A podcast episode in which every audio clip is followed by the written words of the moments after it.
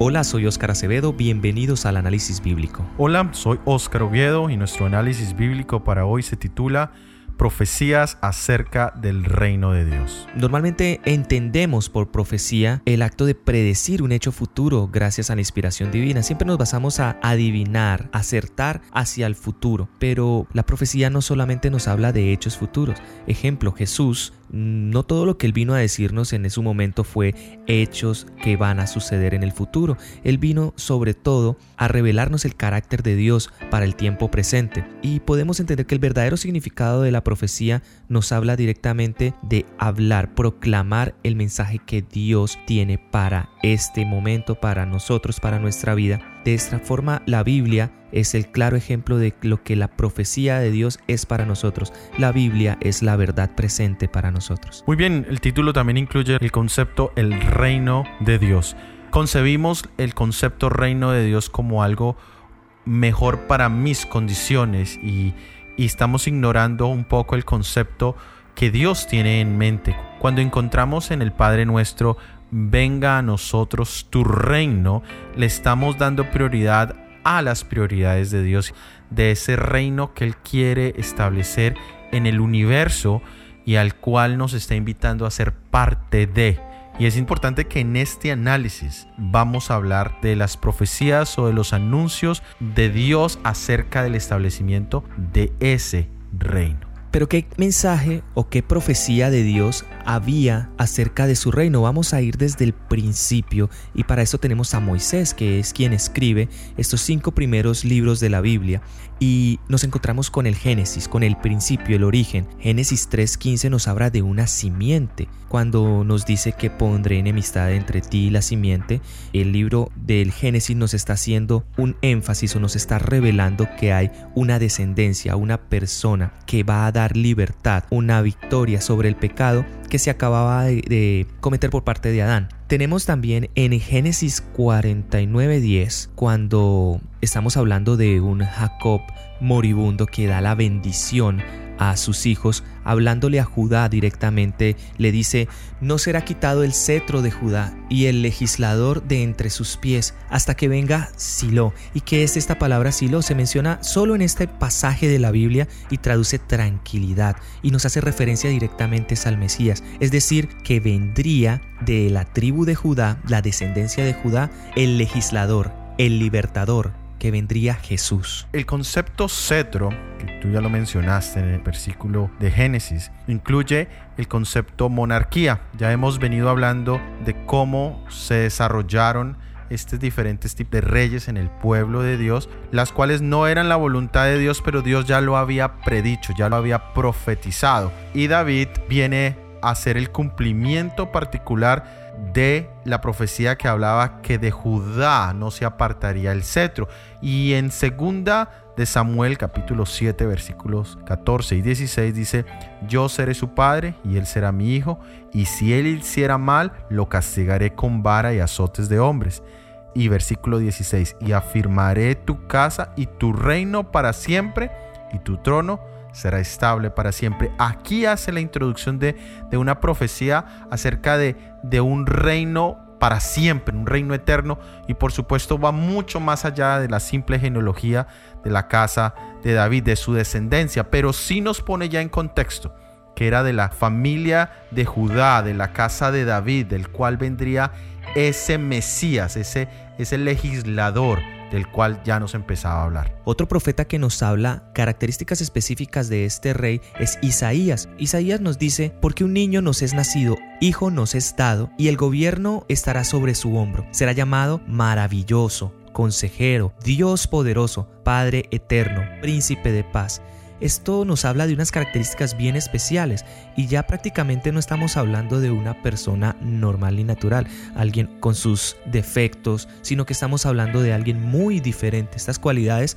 para ser llamado consejero, Dios poderoso, Padre eterno, príncipe de paz, estamos hablando de otra clase de persona. También nos dice que con este rey la paz no tendrá límite, en la misma profecía que Isaías nos está hablando.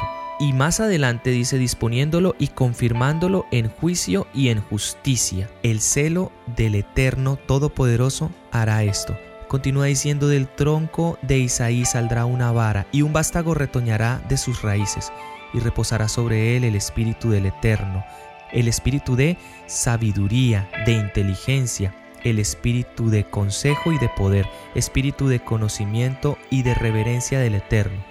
La justicia será cinto de sus lomos, y la fidelidad ceñidor de su cintura volvemos a hacer énfasis en unas características divinas dentro de un ser humano, unas características sobrenaturales y a disposición o al servicio de la humanidad.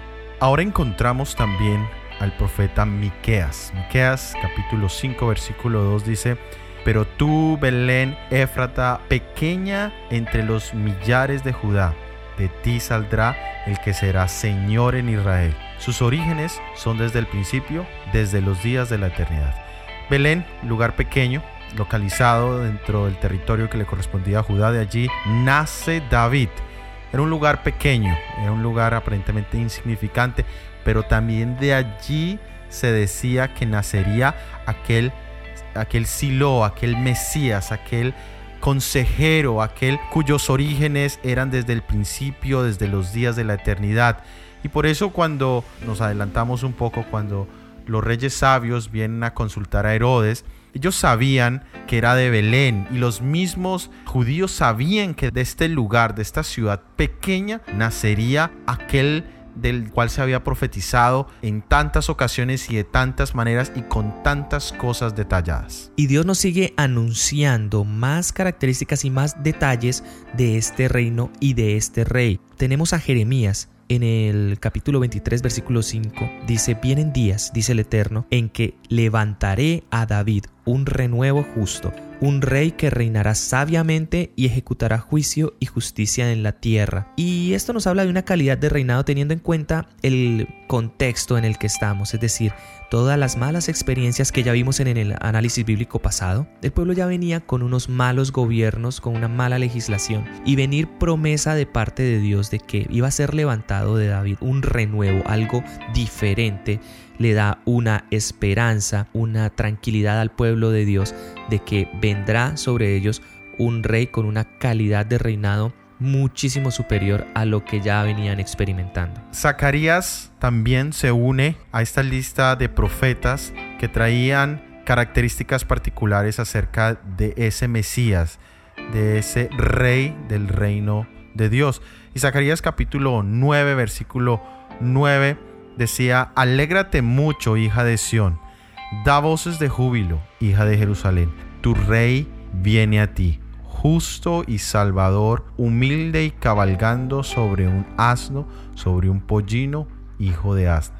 Ahora, esto es muy, muy, muy importante porque dentro de las características de este rey o de este reinado, encontramos que es una calidad de reino único y particular, porque menciona justicia, menciona salvación y menciona humildad. Ahora, la humildad fue una de las cosas que, el Señor resaltó en, la persona de David, pero que se fue perdiendo a través de todos los reyes que llegaron, ya hubiesen sido de las diez tribus de Israel o fueran de las dos tribus de Judá.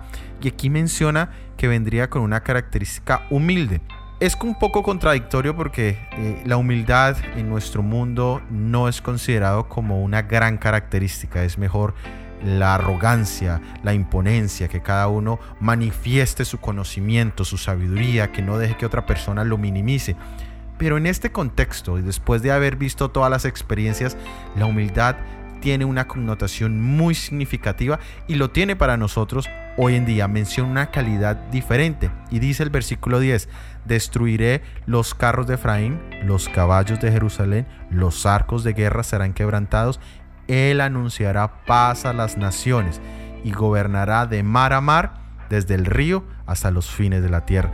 Y hace una mención ya lo mencionaba el versículo 9 acerca de que él haría una entrada en un animal que no era el más imponente. Cuando hablamos de lo, que cabalga un rey, siempre hablamos de un animal del mejor tipo de caballo. Y este iba a entrar en un pollino, iba a entrar en, en un asno, en, en un animal que no manifiesta imponencia, sino manifiesta humildad, reserva. Y comparado con los caballos de guerra, aparentemente como que no tiene mucha relevancia, pero ¿cuántos de nosotros estamos buscando ese tipo de rey que gobierne nuestras pasiones internas que controlen nuestra carnalidad, esas emociones que intentan controlar todo en nuestra vida. Y Jesús manifestaba que de Jesús se decía que traería esa humildad. Y más adelante tenemos en Amós capítulo 9, versículo 11, dice, En ese día yo levantaré la tienda caída de David, cerraré sus portillos, levantaré sus ruinas y la edificaré como en el tiempo pasado. Es decir, acá nos está hablando de una restauración de un reino y esta restauración ya nos habla hacia un futuro. Podemos ver también en el libro de Lucas en el Nuevo Testamento capítulo 1 que el ángel hace una confirmación ante María de que todas estas profecías se iban a cumplir dentro de ella iban a ser de la simiente que habíamos hablado,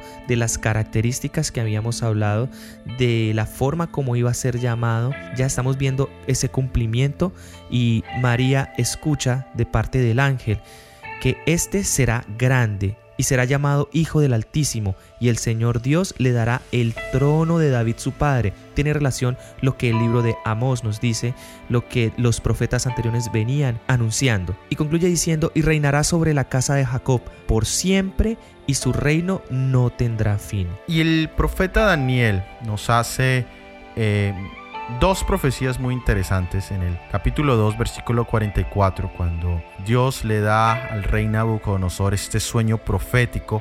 En el versículo 44 le habla de que esa piedra que él vio en su sueño que venía y destruía esa gran estatua en su sueño y de la cual se formaba una gran montaña que llenaba toda la tierra, le dice, y en los días de estos reyes, el Dios del cielo levantará un reino que nunca jamás será destruido, ni será entregado a otro pueblo desmenuzará y consumirá a todos aquellos reinos y Él permanecerá para siempre. Aquí está hablando del reino de gloria de nuestro Señor Jesucristo del establecimiento final de un reino con justicia, con paz, con equidad, con un gobierno sabio y diferente a todo lo que nosotros hemos experimentado en esta tierra. Pero el capítulo 7 también hace una mención y dice el versículo 13 y 14, y seguí mirando en la visión de la noche y vi que con las nubes del cielo venía uno como hijo de hombre, y llegó hasta el anciano de días y fue llevado ante él, y le fue dado dominio y gloria y reino,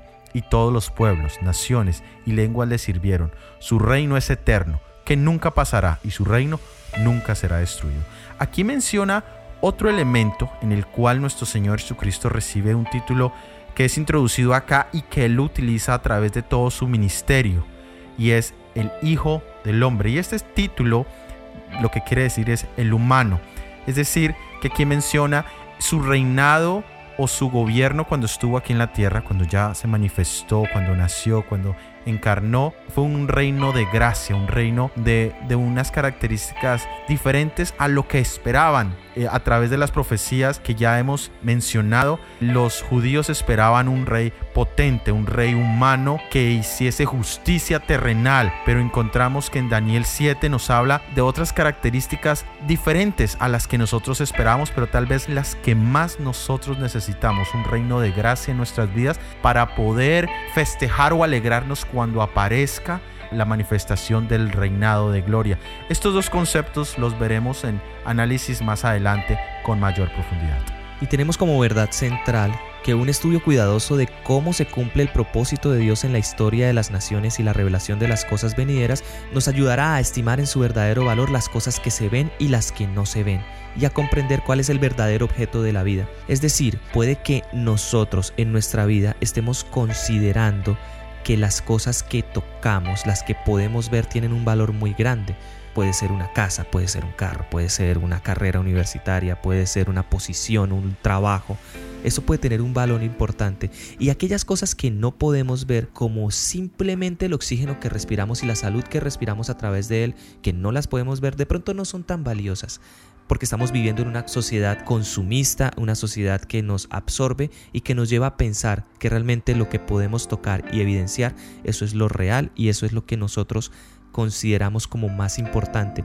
Pero de pronto estemos olvidando que aquellas cosas que no se ven tienen aún muchísimo valor. Si consideramos así las cosas de este tiempo, a la luz de la eternidad, podremos como Daniel y sus compañeros vivir por lo que es verdadero, noble y perdurable. Al aprender en esta vida a reconocer los principios del reino de nuestro Señor y Salvador, el reino bienaventurado que ha de durar para siempre, podremos ser preparados para entrar con Él a poseerlo cuando venga. Es decir, estamos en un entrenamiento, estamos capacitándonos para la venida de este reino del cual se nos ha prometido y del cual se nos ha hablado desde el principio, desde el Génesis y se nos ha confirmado a lo largo de la historia bíblica. Muy bien, de esta manera hemos llegado al final de este episodio del análisis bíblico. Encuentra el vínculo al estudio completo en la descripción. Para la próxima semana tendremos el análisis bíblico titulado La proclamación del reino de los cielos. Si ha sido de bendición para ti, por favor compártelo y déjanos tus comentarios.